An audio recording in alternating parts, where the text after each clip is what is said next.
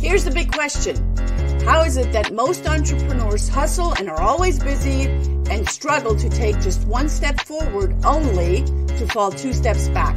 They're dedicated, determined, and driven, but only a few finally break through and win. This show uncovers those quantum leap patterns of highly successful people so you can simply model what they do and apply to your future success. That's the question, and the answers are right here. My name is Brigitte Höfele, and this is the Success Patterns Show.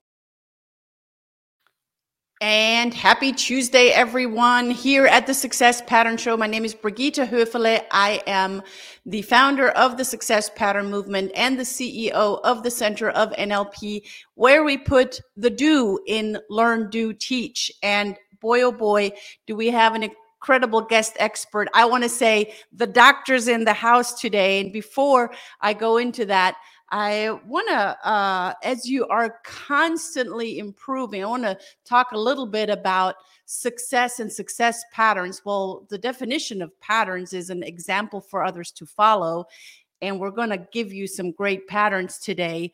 And the quality of the success or, or success all in itself is really an interesting thing as it shapes its, its meaning within each individual success seeker. And it's not limited to business or personal life or anywhere else that you're looking for success. Success is modeled in strategies, patterns, and behavior. And Tony Robbins is known for saying, success leaves clues. I say, success comes in patterns. And when we can decipher, decode these patterns that led to other people's success, like our guest experts, then you can actually encode them into your own life so you can have success starting right now. As humans, we're hardwired for hands-on application and and and and hands-on learning by a living teacher. We're not theoreticians here because they kind of just talk a good game. Here are grandmasters at work, and I have, as I said, an incredible guest expert on the show today. He will drop many incredible nuggets. He is a practicing ER physician. Told you guys, doctors in the house. Um, he has uh, completed an emergency medicine residency at Vanderbilt University Medical Center in Nashville. And he was staying on as a faculty member at, at Vanderbilt, and he observed and researched operational inefficiencies and unrealized continuous improvement opportunities, which ultimately resulted in founding his program and his company that he's going to share more uh, about with us today. It is a, this company is called KaiNexus and is a rapidly growing software company that helps organizations manage and excel improvement and innovation programs. Their mission, KaiNexus's mission, is to help organizations around the world to spread and scale improvement. Now, if this is not a great fit for the success pattern show, I don't know what is. We're constantly giving you patterns to improve. Um, and we have an incredible doctor in the house to talk exactly about that. So I can't wait to bring him on. Greg Jacobs, great to have you here on the Success Pattern Show. Thank you for taking time. Well, thanks so much for having me. I'm I'm looking forward to this. I think we're gonna have fun. Ab- absolutely. If it's not fun, we're not doing it. Um, so, so ER doctor going into uh, technology or or turning technology entrepreneur what the heck happened? I obviously took a wrong turn somewhere, right? I think you took the right turn, though. Well, did you not? Yeah, yeah. No, I, I, I'm very, very grateful for the turn that I took, but I, I it certainly wasn't a planned turn. Um, I, I just I follow my interests, and I, I was handed a, a, a book by Masaaki Imai called Kaizen, and by about page seven, I realized there was an entire discipline and me- methodology around uh, applying um, a, a, practice, applying patterns to any system that could help improve it. And I start realized, oh, we, we could teach our residents this and uh, we could start improving the ER that we're in and teach people how to improve the ERs that they're going to go to. And so um, one thing led to another. And after teaching the principles, realized trying to manage it on in email was a, a, a total poop show, as my 11 year old would say and we're off to the races on building building technology to help manage all that. So I envision you in your free time as an ER physician, right? And I learned earlier that your wife is one as well. Um, that you just kind of picked up, you know, nonchalantly this Kaizen book and thought, oh, that's interesting. And as you're reading it, you're going, oh, you know, I think everyone on the face of this earth should know about this Japanese, not just philosophy, it's much more than just a Japanese philosophy. Talk to us. A, how did you get to Kaizen? How did it evolve? And and and and what is it? Sure. So so, um, uh, so I was not the first person to think, oh, we could apply these manufacturing improvement principles. Oftentimes, they're referred to as Kaizen or Lean. That we could apply them to healthcare. Actually, um, Dr. Berwick is credited back almost in, in the late 80s, early 90s for for kind of making this observation. But I came to the realization in 04, so still pretty early on in the healthcare um, arena. I think that you you couldn't be in healthcare today and, and not hear the words continuous improvement. Now, how their practice is a is a different story in, in different places, but it was it was uh, really obvious that you could take these principles of you know no idea is is too small. Um, you know, fix individual problems. Um, don't sweep them under the rug. If you can save, um, you know, just a second on a process, it's worth investigating. And uh, putting the the customer, or in this case, the patient, at the center of the equation. There's there's a whole host of these these principles and disciplines that when you apply them to a system, um, the the outcome of that system is that the system gets better. The system um, has a higher quality, and um, and so that's essentially the beginning of, of this realization that oh that this is the this is going to be the way I can leave a mark on on my patients, and then it it obviously snowballed from there.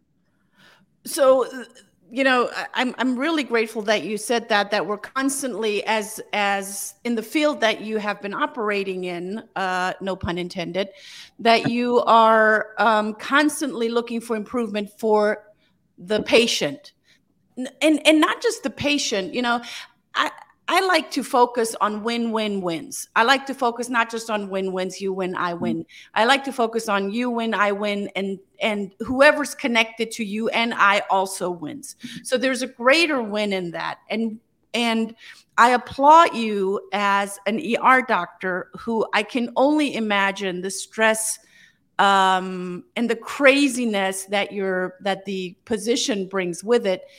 That you have that drive to constantly improve and to not just constantly improve yourself, but to actually create something much greater than you and teach others. Yeah, no, uh, what's so, so there's certainly these principles can be applied to yourself. Um, when these principles uh, need to be applied to, to a system, it, it really does take buy-in and it takes buy-in from leadership. So whether you're applying it to a team and, and needing a, a, the, the team leader or an emergency department and needing the leaders of the emergency department or, or even an entire large organization um, and, and needing the C-suite of the organization um, to, to drive organizational change and organizational improvement, it, it really needs not only just sponsorship by the leadership, but, but really engagement by the leadership. Now, mm-hmm. keep in mind uh, the CEO of a you know, 20,000 person um, hospital system is going to engage in, in uh, improvement work in a very different way than the person leading one of the emergency departments. But it, it, it does need it needs their buy-in and their participation. So um, the the idea and the realization that I had that I think kind of brought some novelness to this is you know could we use technology and could the technology be flexible enough to go into any system and really decrease the threshold, decrease the barrier um, with the amount of energy that has to be brought into that system to, to do that improvement work. And so that's that's really the the genesis. Um, as I reflect back over the last 20 years, specifically maybe you know 10, 15, thinking about KaiNexus, but but how, how can we make that process easier for an organization to to actualize? And then and then it begs the question, so you have the processes and, and scale the processes and, and make them more efficient. And then you there's also this human factor that still plays in as humans, because there's a human interaction from doctor to patient in this case, in your case. And and in any other case, you know, where there is human to human contact, how does one improve one's behavior? How does one improves one one's attitude? How does one improves one one's um, ability to soak in and soak up information that is so rich and so incredibly important as what you bring out?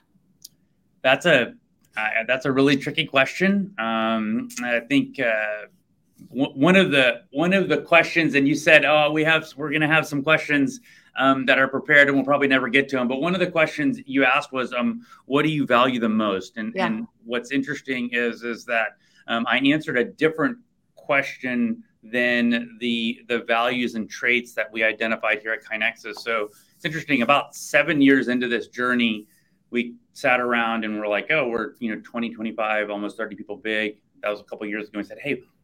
We don't have any values and traits that we've ever really sat down and identified that what makes you um, what makes you um, successful at KaiNexus. And, and one of those was um, to be kind. We identified that, to, to, show empathy, to have growth mindset. Um, those were um, some of the things that, that we identified. And I think those are all of the things that you need to do what you're talking about. How do you how do you recognize that perhaps uh, you could improve? How do you how do you recognize that the patient isn't the problem. Um, I mm-hmm. like to say that um, remember, um, you're not the one with the pathology. So sometimes you'll be in a room and um, and you'll you'll be like, oh wait, you, you start like getting em, em, embroiled in in the uh, the event going on in the room instead of leading and guiding the event going on in the room mm. and um, and and realizing that this isn't the best um,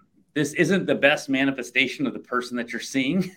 So, you know, showing that empathy and, and, and leading with kindness can, can really help you, um, I think, be open enough to, to, to show that um, the kindness that you were mentioning, the, the, the ways, how can I improve? Um, emergency medicine doctors uh, have a really high burnout. Um, mm-hmm. Just in general, they, they typically say that ER doctor lasts for about 15, 20 years. Now, I'm not going to say that that I've had that exact experience because you know I've, for much of my career I've, I've done a very small number of shifts. So I'm not going to look at the ER doctor that's been a full time ER doctor for 20 years and and say, oh well, hey, why are you burnt out? You should you know bring greater awareness to your job.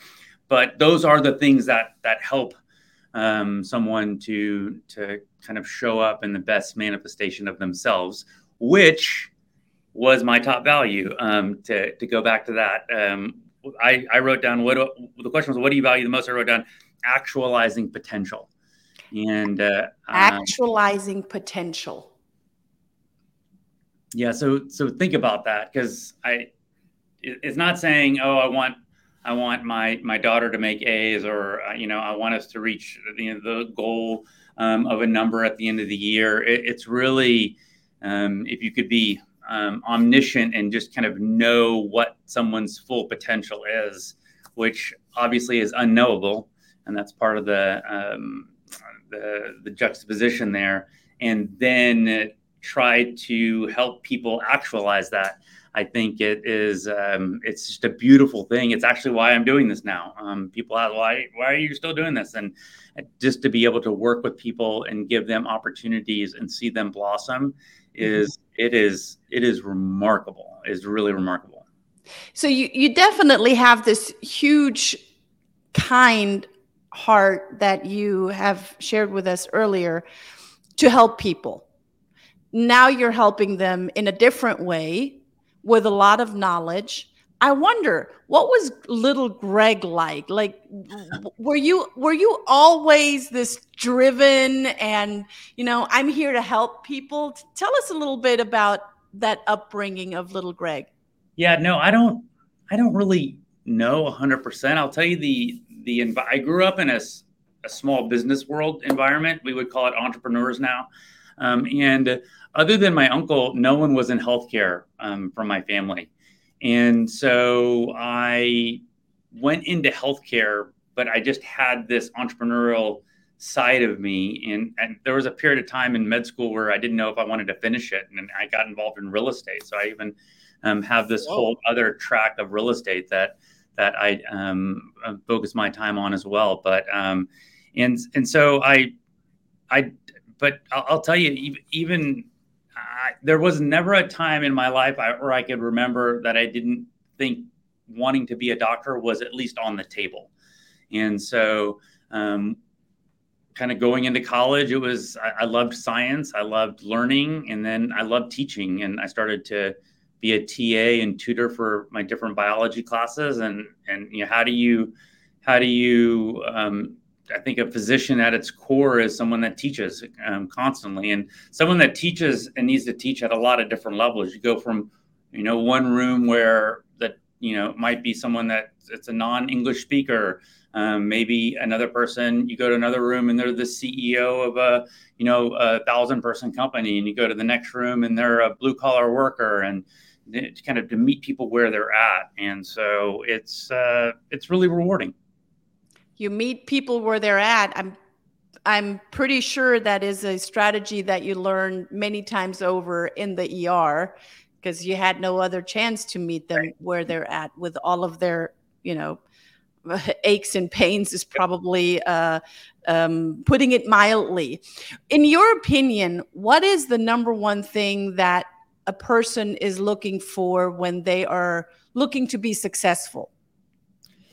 Yeah, well, so uh, I, I think if if if you're if you're thinking of being an entrepreneur and um, that, that, you know that that's that's the the big audience that we're talking about here there has to be uh, an intense amount of grit i think that's the the one mm. thing i would say is probably th- there has to be a tenacity to reach a goal and that kind of solution to reach that goal is unknown and there is no promise of success at the end. And the the idea of grit also kind of in, in, in it encompasses the the realization that if the the goal is unattainable um, i'm just going to make it up. Um, if you had grit to like you know develop a transporter like in star trek right? I mean it just let's just say that that's an unattainable goal, right? Mm-hmm. To, to, to, I think to have grit also, it, it infers and it, it somehow means that there is some appreciation for understanding that the goal is obtainable with the resources that you have as well. Mm-hmm. Um, and uh, there were many times um, in the past, and there's still probably many times today, where where you think I don't quite know how I'm going to get to B from A, but I know I have to just take the step. And um, and so, in order to have that motivation, I, I think that that I'll, I'll, bet if you do a psychological tests on on entrepreneurs in general, their their level of grit is high, and maybe the entrepreneurs that are more successful, their level of grit is even higher. And would you say the resourcefulness is even stronger than the resources that they have available? Yeah, great, great point. Um, I mean, we we as a company, we are a, a SaaS B two B um, enterprise level, and um, most companies have raised 10x more than we have raised to date. And so, figuring out where your strong suits are and um, kind of double downing on those. And you know, my strong suits early on, um, I was not raising money. I didn't understand how um, investors and entrepreneur uh, and, and, venture capital couldn't make a decision right away. I, I, was an ER doctor and I was making a decision immediately life with very little information to figure out like how to proceed. And um, I found the entire process back at the beginning of talking to venture capital um, just incredibly circular, incredibly like just can you not just say yes or no and let's let's move on. Um, and um, and so so we doubled down on things we were good at, which was you know talking to talking to potential customers figuring out the problems and figuring out how can we solve them and um, getting people to use the product and incorporating their feedback and making it better and if you just keep working at the things that you're good at um, then um, you, will end up in, in a good place. So um, i don't know if that kind of answers your question but yeah. I, I think if you're if you can align i think i've seen the, the venn diagram. It's like you know what do you make money at? What are you passionate about? What do you like or something? And it's like figure out those things and do that thing in the middle and and try to do that as much as possible especially if it, helps you obtain the goal of where you're trying to get then you know lots of things that are easier said than done so. Yeah, uh, I, I, appreciate that answer, and and I agree with you that that that sweet spot in the middle is go for that, and that's easier said than done.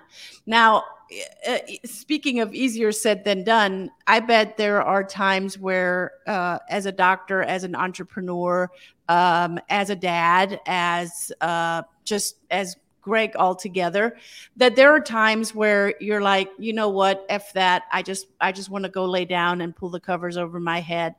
Um, and then you and then you are you know tapping into that tenacity into that grit where do you take that energy from? How do you overcome that challenge of I don't want to? I I, I, I don't I don't know. I very rarely um, struggle with um, with that in any kind of long term. Certainly in the moment, maybe um, I've, I've, gotten into a habit of um, working out in the morning, and um, so that's uh, Brigitte, that's something that we um, kind of mentioned in the in the pre-show. Um, my fascination with habits, and I, I, used to not have a pattern or a habit of working out, and uh, so I, I, I started this, and right when this was right when this was starting, I was reading um, Clear's Atomic Habits. I had already read Duhigg's The Power of Habit, and uh, um, um I've now read um, Fogg's um, Tiny Habits, and, and and I think what we're really talking about here is doing doing things almost in an automated way, where kind of the choice of, of what you're going to do has been already made for you because you've identified yourself and you've created your identity around uh, you know some principle. So if that principle is I'm a guy that works out every morning, then you don't really have the choice when you wake up, even if it really sucks. And for the first 10 minutes, it's going to suck. And sometimes the whole time it sucks. But at the end of it, you feel great about it. It's the same thing with an entrepreneur. You don't really have a choice in, in kind of um, what you're going to do. I, I do think it's balanced um, because I think if you're every day waking up or or whatever frequency and you're thinking wow i don't know if i want to do this eventually you probably should ask yourself maybe maybe you really shouldn't be doing this um, because as near as i can tell we've got you know one one chance at our life maybe maybe we reincarnate but let's just say we got one chance and we're finding ourselves um, beating our heads against the wall um, and not enjoying ourselves, maybe we should be doing something different. um, certainly, we should be doing something in a different way. But I think if if we're talking about just the 20% or the 30% how do you motivate yourself I, I, think i think habits are a in developing and really tapping into the science of habits really help you do what you're talking about because then you're not really having to make a choice you're just doing the action. Yes and i am all for habits and rituals. Now how do habits and rituals let's just go with habits because you you mentioned habits earlier. Mm-hmm how do habits get in the way of continuous improvement? Because it's something that we do over and over and over and over. And then we we we at one point, hopefully going to the gym, it becomes easy and we do it on autopilot. That's Maybe. a super interesting. That's really interesting. I hadn't thought because I, I, think you're right. Um, if you are building habits in which you're getting yourself into a rut, if you will, like maybe you're not doing the right kind of workout, or maybe you are injuring yourself, I, I think that's where. Um, so I, I I refer to myself affectionately as the great agitator here at KaiNexus. Um, I'm I'm and I I mean that in a really loving way. I'm I'm always trying to muck things up just a little bit like hey well why are we thinking about it this way? And i'm, I'm challenging things. I, I think that comes from uh, i think you know medicine is the the basis is, is learning science and the basis of science um, um, developing science and expanding our knowledge is uh, making sure we have a healthy dose of skepticism. And so um, so I, I, I think that um, the the value that kind of incorporates here is the value of growth mindset. And so if you are making sure that you are kind of constantly thinking about, okay, what am I doing? What am I trying to accomplish? And then infusing this idea of uh, maybe I need to grow a little bit. Maybe I could do this discovery call a little bit differently. Maybe um, um, I'm you, for one, entrepreneurs should be reading. I mean, if you haven't developed a habit of reading, um, then then you are never going to be injecting the kind of um, agitation, if you will, that you need. So whether it's um, blog posts and, and, and books, I mean, you need to be doing a, a, little bit of both, and and they don't necessarily all need to be about business. So right now, I'm doing um, Gene um, by I'm probably going to kill his name.